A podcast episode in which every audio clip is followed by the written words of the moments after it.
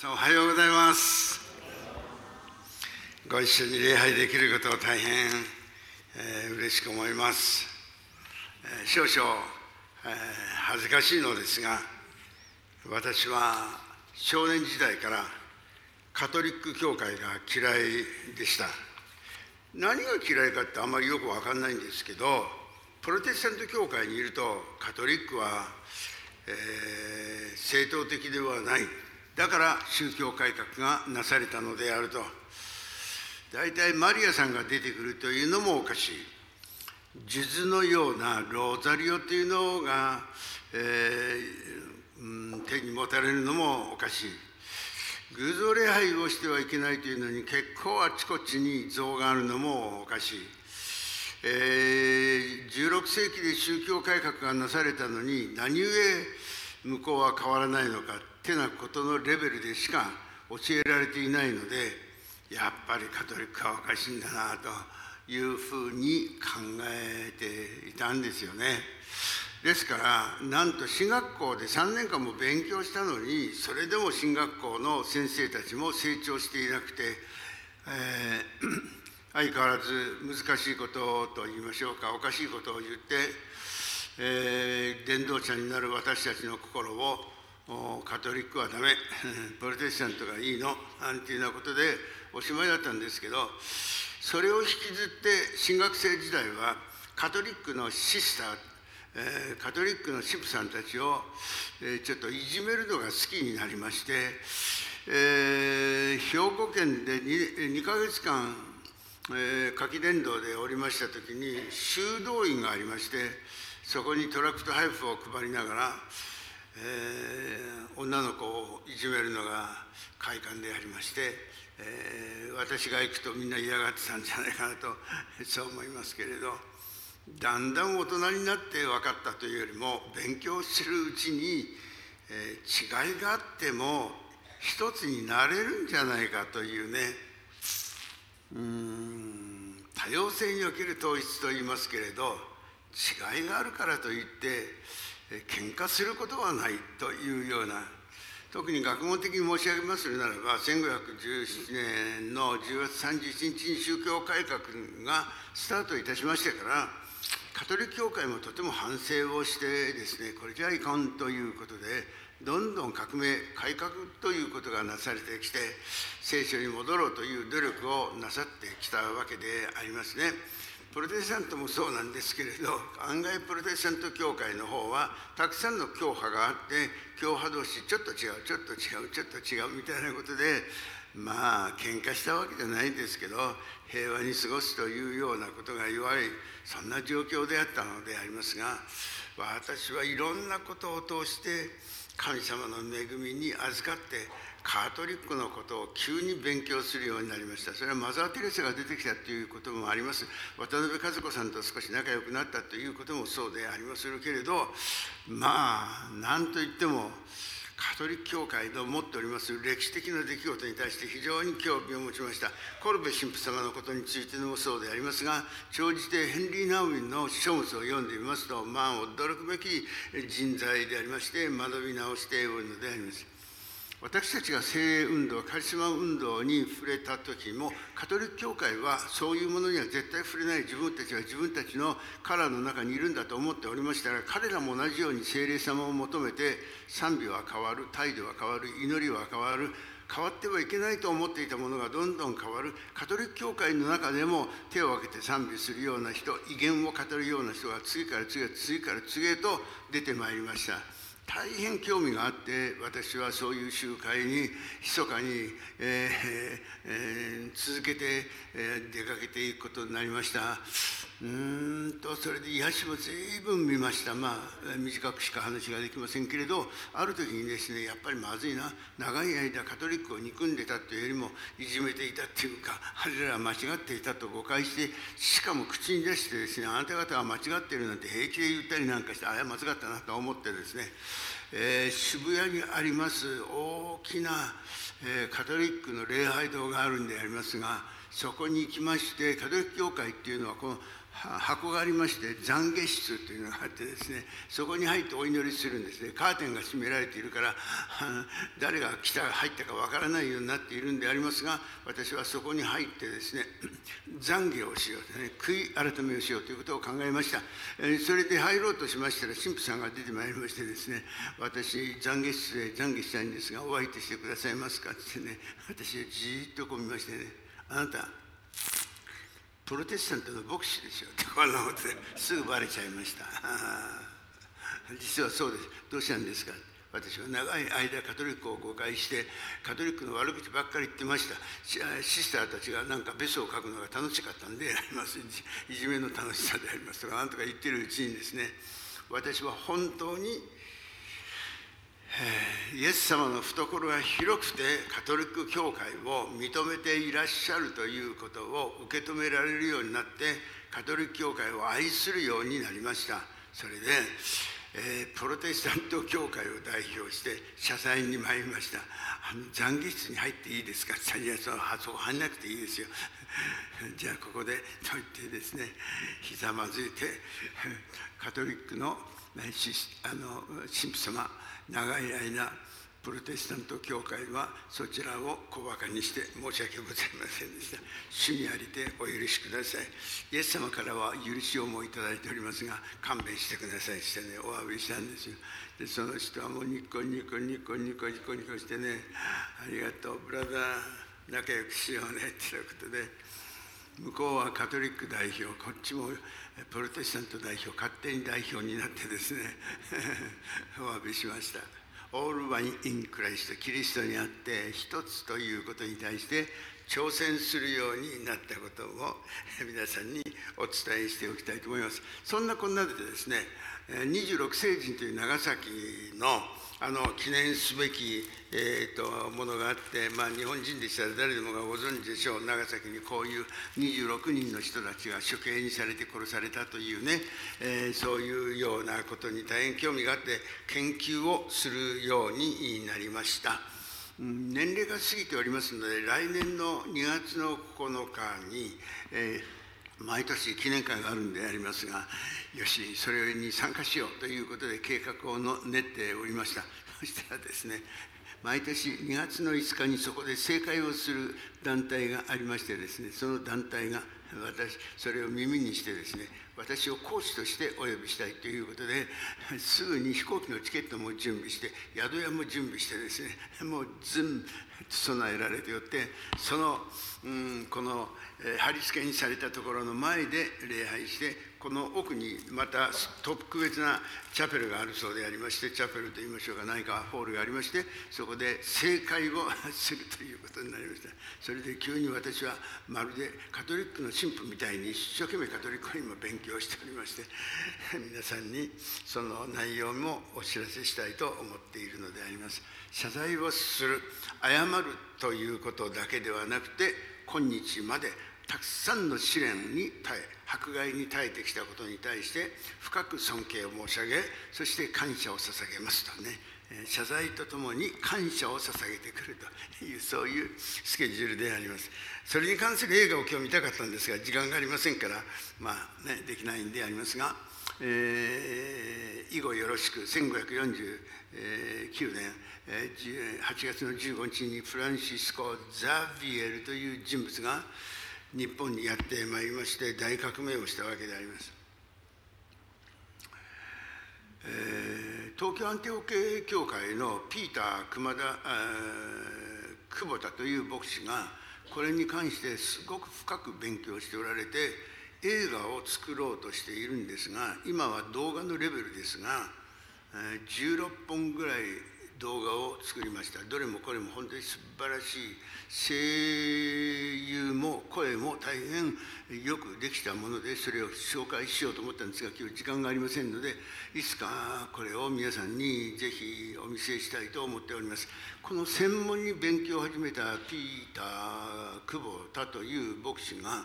どう考えてみても、えー、殉教するほど十字架にかかるほど、えー、遠くスペインからパリから、えー、地の果てにであるところの日本にまで伝道に来るという気持ちはなんだか理解できない。それほどまでの犠牲を。もうイエス様が十字架にかかって死んでくださったんだからそんなことしなくてもいいんじゃないかというふうに思っていたと、神の導きだと思いますがこの久保田という牧師が私の友人でもありますけれどご実家がですね、えー、っと山口県の、え、下関に、えー、ございまして、えー、お母さんの誕生日ということもあってそこを訪ねて朝散歩をしておりましたら下関に、え、この、え、大きなえー、御言葉が書かれている記念碑が立っておりまして、え、ザビエルが日本に行くことを決意させた聖書の言葉だという解説があるんであります。私もそこに行きました下関から私韓国に行ったことがあるということもありましてそれでですねそれを読んでみましょう司会者女性の方が読んでくださいましたが、え、っとマタイの16章24節からお読みしたいと思います。新約聖書26ページになります。今日はものすごい説教ですから寝ないで見てください。あの聞いてくださいね。寝てもいいですけど、後で YouTube で必ずうん勉強してください。親切な牧師でしょ。マタイ16章24節からご一緒しましょう。27節まで。はい。それからイエスは弟子たちに言われた。誰でも私についてきたいと思うなら自分を捨て自分の十字架を追うて私に従ってきなさい自分の命を救おうと思う者はそれを失い私のために自分の命を失う者はそれを見いだすであろうたとえ人が全世界を設けても自分の命を損したら何の得になろうか。また人はどんな代価を払ってその命を買い戻すことができようか。人の子は父の栄光のうちに見つかりたちを従えてくるがその時には実際行いに応じてそれぞれ報いてくださるであろう、まあ、そこまでに。記念碑に書かれていることはこんなに長くありませんで16節16節の「たとえ人が全世界を設けても自分の命を損したら何の得になろうか」ということが書いてあります。全世界を自分のものにするというのは歴史上誰もおりませんけど例えですから世界中の金を世界を地球を地面を全部自分のものにしたとしても自分の命を損したらまあ分かりやすいのは生きていない死んじゃったら死んだら何だっておしまいよこういうレベルでやりましたら日本人でも理解をすることができると思いますがそういうレベルではありませんことをまずご承知いただきたい。石碑をそのまま読んでみますと、えー、たとえ全世界を手に入れても自分の魂を失ったならば何の益になろうかと死んだらおしまいさというレベルでないことが書かれているんでありまして研究してみますと、え、 New English Bible というイギリスにおける、まあ、最高的な英語力といいましょうか表現力、まあ、とうとうイギリスでやりますが英語のもとでやりますがこの自分の魂というのを true self、えー、本当の自分を失ったらというふうに訳したというふうに New English Bible が出た頃その説明をした学者がおられました、世界を儲けたとしてもあなた本当の自分というものが分かりますかという深い世界であります。フランシスコ・ザビエルがまだ若かったんであります。何歳かっていうと24歳。うんすぐそばにイグナチオロヨラという戦争で足を怪我した足を引きずる男がおりました。彼は37歳、えー、このザビエルが将来お役に立つレベルだとえー、悟ったんでありましょう。福沢諭吉が慶応大学の後継者に笹尾哲三郎先生をお願いして頼むよって言ったら笹尾先生は僕はそんなのはやらんって、えー、歴史上の、うん、残念な 本も書いたら面白いと思いますけどもし笹尾先生が慶応大学の後継者になっておったらどんなに世界が変わったであろうかと時々思うことがありません、まあ、そういう時間もありませんが、まあ、このロイヨーラという人物がその聖句を毎日のようにドミトリーでパリ大学という一流の大学で将来を嘱望されているこの、えー、ザビエルに対して繰り返し繰り返し人が全世界を設けても自分の本質自分本当の自分を失ったら何の得になろうか。また来たよ。またうるさいよ。人が全世界を設けても、えー、あなたはあなた自身を失ったら何の得になろうかね、うん、また来たよ。人が全世界を設けても己が命を失えば何の得になろうかな。とうとう彼は、うん、先輩の言うことを聞きますよというようなことでありまして進学校に入ることになるんでありますが、えー、30、28歳でしょ、今申し上げることが重要なことでありましてカトリック教会は神父になる前に30日間の礼葬漢字書けないでしょうね。精霊の礼は書けますよね。葬はあのこっちの体操の葬ですね。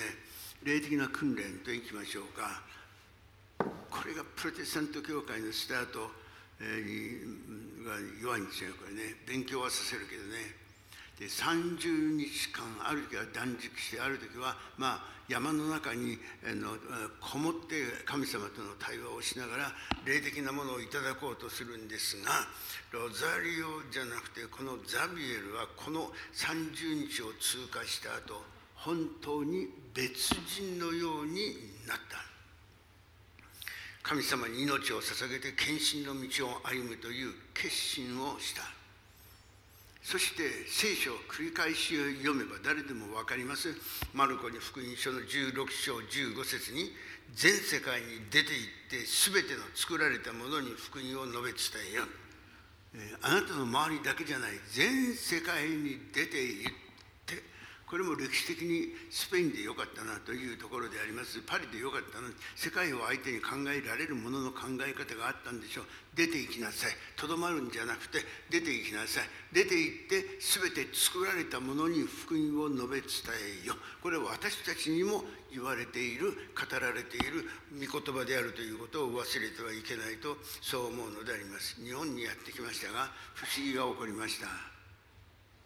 日本に行ったって日本語が分かるわけではありません。当時日本に来たスペイン人というのは一人もいないことになっておりますが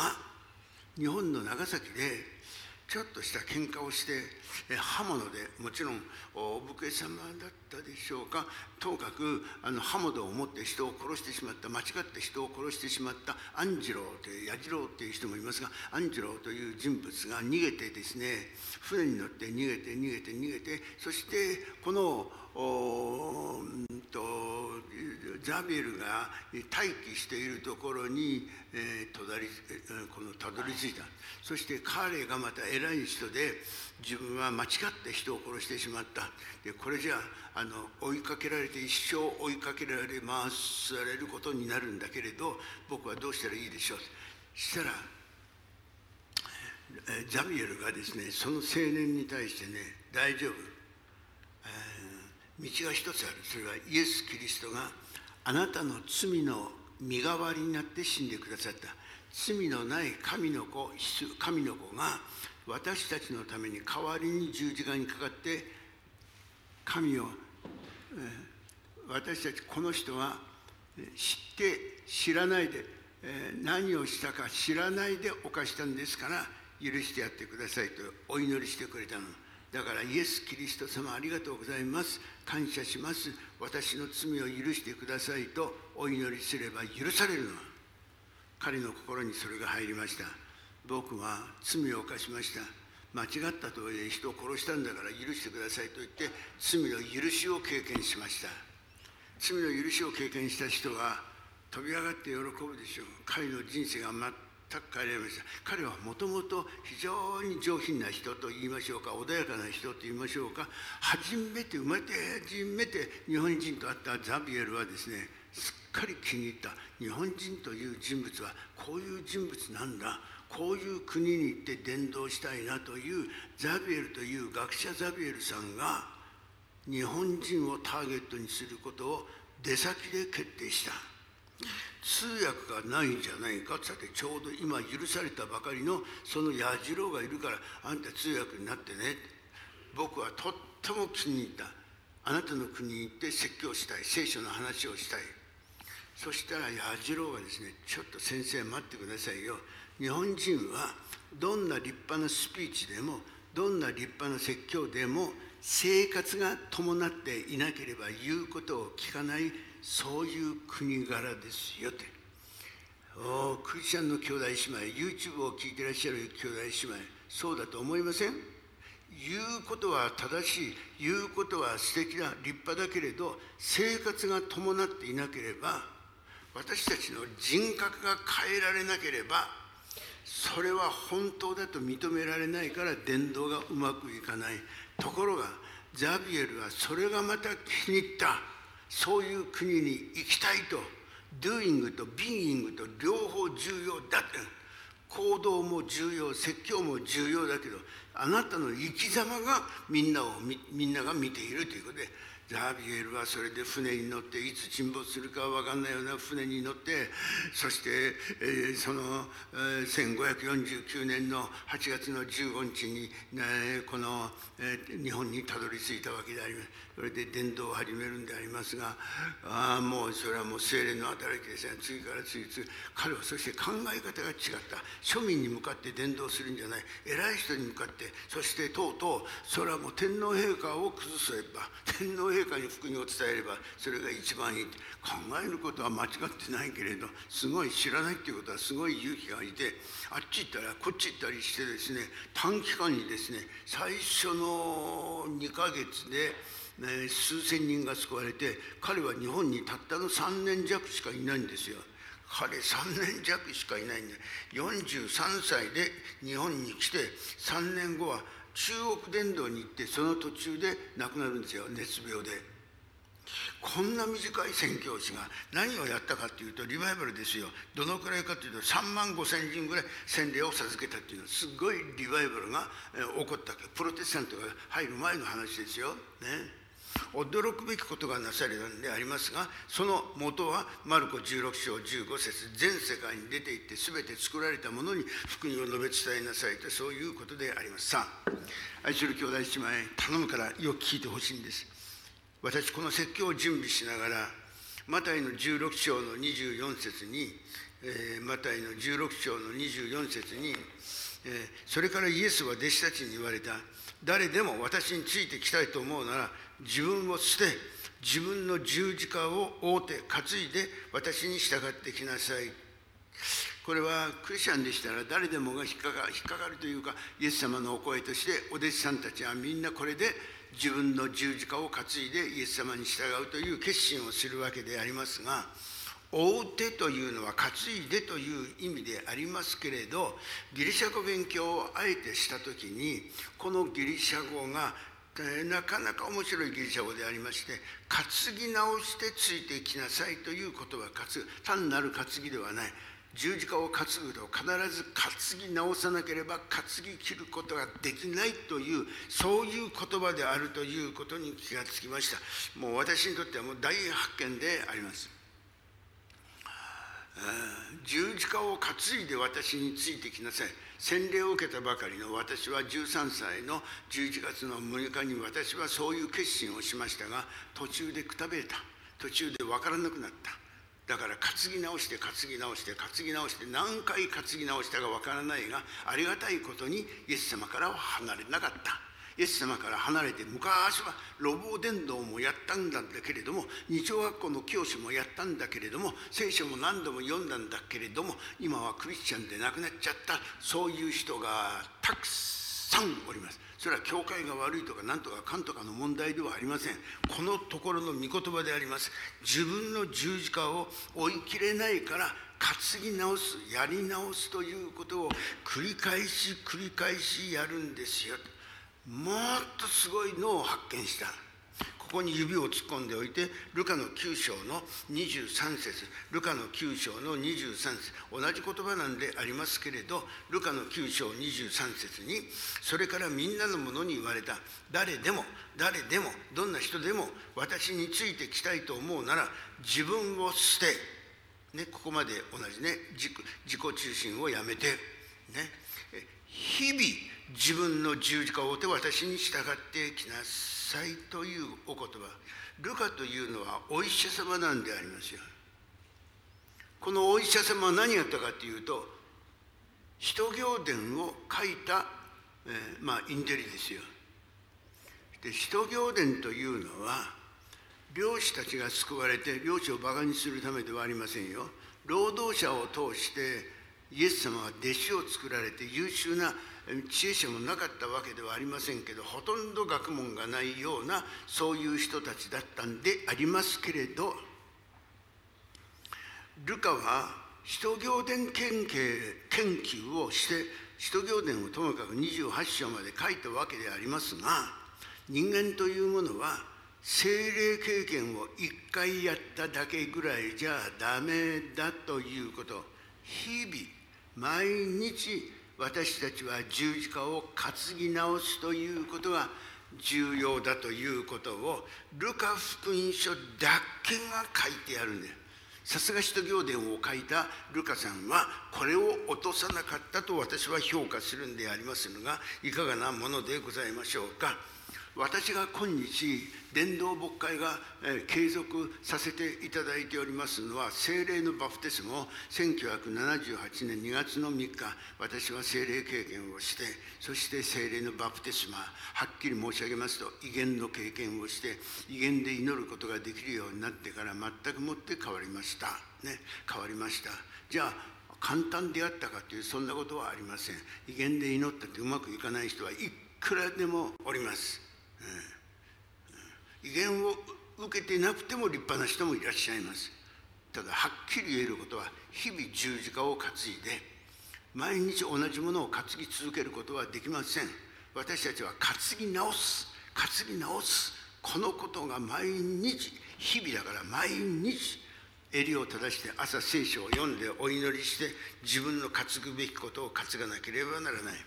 ベニヒンという人から学んだんですが原文のギリシャ語では、えーと、支援の第23編「主は私の牧者私には乏しいことはない。主は私を緑の牧場にふさせ憩いの右側に伴いたも主は私の魂を生き返らせ皆の上に正しい道に導きたもたとええ死の影の谷を歩むとも災いを恐れません。あなたが私と共におられるからです。あなたの無知とあなたの知恵が私を慰めます。あなたは私の頭神戸に油を注ぎ私の杯はあふれます。あの時に流される言葉というのは「ヤシャク」「マシャク」という言葉なんでありますが羊がいますと羊の上にちょっと油を注いだぐらいでは羊は虫にやられる。あふわふわふわふわしてるから虫が入ってくる。そしてここに卵を産みつける。そうするとかゆいからもう痛いからもう気が狂ったようにやって走り出す。あの羊というものは自分で払い落とすことができないからもう方向感覚もおかしくなってあっち走ったりこっち走ったりして岩にぶつかって死んじゃうというね。それで、まあ、便利品が何言ったかというとこすりつける。こすりつける。すり込む。すり込むという技術あのヘブル語であると。ね。私たちは精霊様をどっかで水をポタポタってね洗礼式の時ぐらいのポタポタじゃなくてねしっかりと油注ぎをいただく。だから私があの輪島塗りのように100回ぐらい安息基を受けた方がいいよっていうのはそういうことであります。元へ戻しますと私たちは日々十字架を担いでという日々を今日勉強しましょう。精霊運動をしているペンテコステ系統の人たちのまだよく理解できてないのは精霊のバプテスマ威厳経験がすれば卒業だとは言わないけれど私が苦労して経験した絶えず油注ぎというものは杯は最初はあふれるんだけどやっぱり使うから流れて漏れていなくなっちゃう空っぽになっちゃう。昔は路傍伝道なんかやったんだけれど今はそんなレベルではないっていう人は日本にごまんといるんですよ。クリスチャンでないわけではないけどクリスチャンらしくない。なぜそれは日々はないの？日々聖書を読んで油注ぎ油注ぎ油注ぎ。 fresh anointing welcome Holy welcome Holy Spirit 一緒に言いましょう。はい。 welcome Holy Spirit 聖霊様今日も歓迎します。今日もご一緒してください。これをやっておかないと私たちはまともなクリスチャンライフは起こらないできないということをルカさんは医者で頭いいからっていうんじゃなくて使徒行伝を通過した人間であるから彼はそのことを言ったのであろうということが一つです。もう一つはねこれはビル・ブライトだけどね、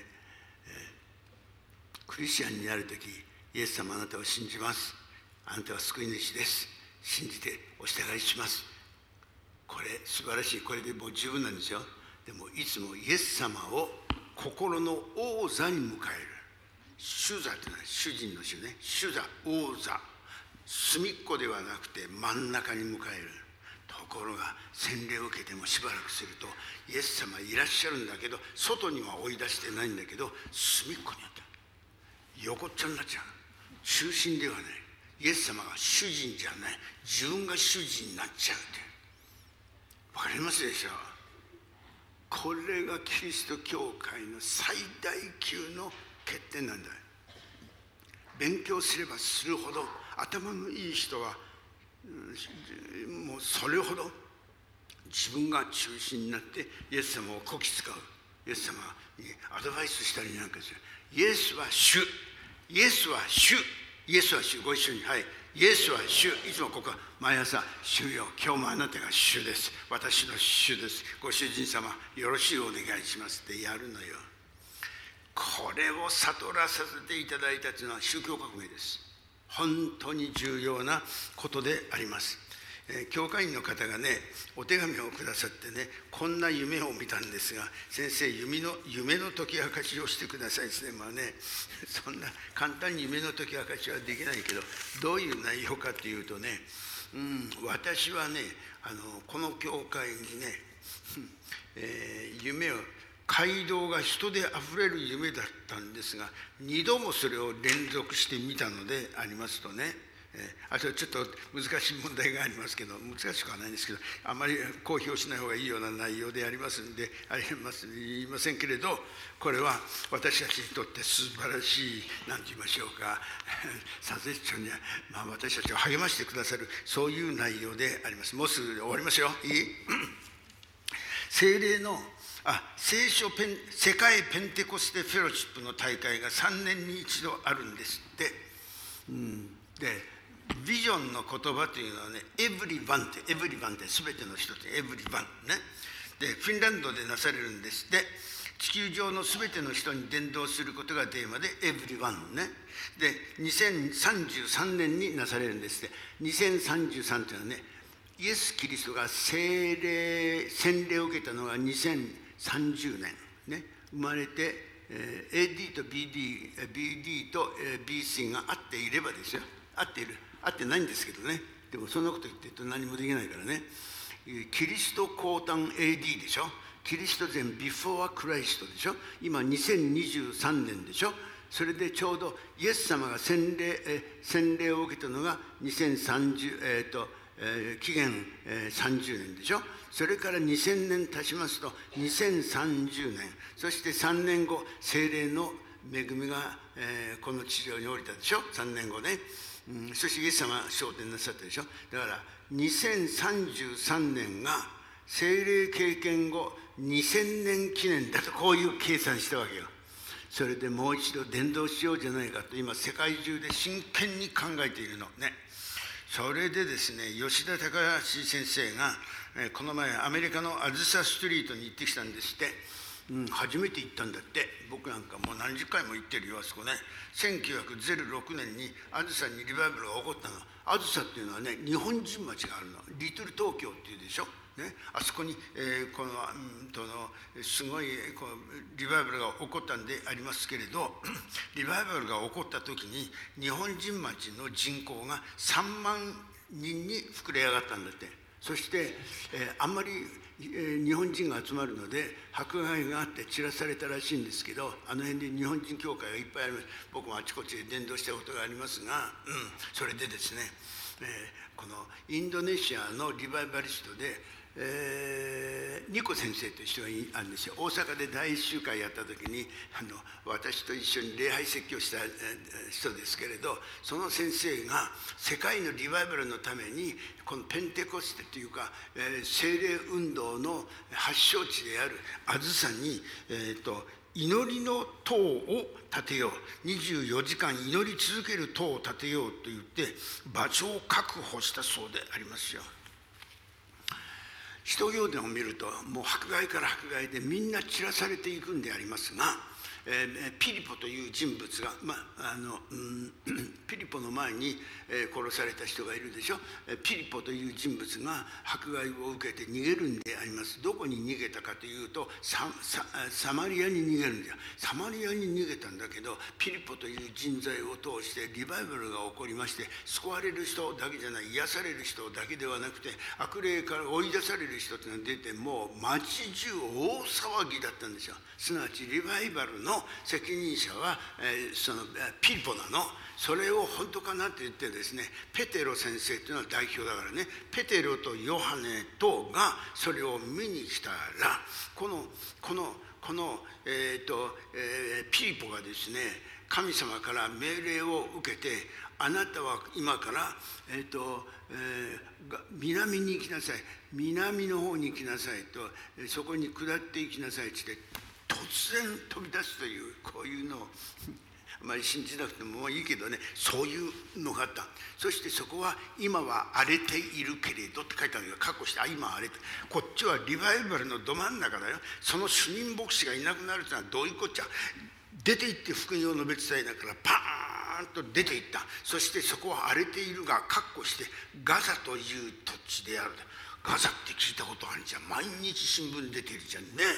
サマリアから南に下れてたガザがあった。ガザで誰がいたかっていうとエチオピアの神だけでのこの、えーとえーと、経済をまとめている人物で宦官でありますけれどその男性が多分あの宦官であるから中に礼拝堂に入れない。エチオピアからまあね馬に乗ってっていうか馬車に乗って、え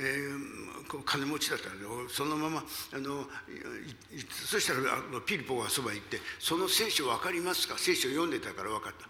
だ導いてくれないと誰も分からない。じゃあ私が隣に座りましょうってピリポは隣に座ってこれはこういう意味だってイザヤ書をイザヤ書の言葉を読んでたからそしたらこの男が心が変えられて僕も洗礼を受けたいんですけれど洗礼授けてくださいと。牧師が洗礼を受けろって言ったんじゃないんだその人が洗礼を受けたいんだそこに水があるんだから適切だってそこを降りていって洗礼式やった洗礼式やって喜びにあふれた時にこのこのこのピリポさんはあっという間にどっかいなくなった。この難しい問題っていうか不思議な問題はまあクエスチョンマークで置いといてもいいけれどこの研究もなかなか面白いんでありますがエチオピアの神田が交換がクリスチャンになったということであります。しかもそれがガザであったということでありますが一人のクリスチャンがこれが吉田隆夫先生のレポートですが2018年私は初めてこの国にあふれているクリスチャンの姿を見ました。すなわちエチオピアにクリスチャンがいるとは思えない最初のクリスチャンはこの人だからね。それでも2000年経って、ねえー、今はペンテコステ派だけで2000万人のクリスチャンがいるって。そして私は現在のクリスチャンの一人に質問した。私たちに福音を伝えてくれたのはピリポさんだったと語っているって。一人の人が救われて、え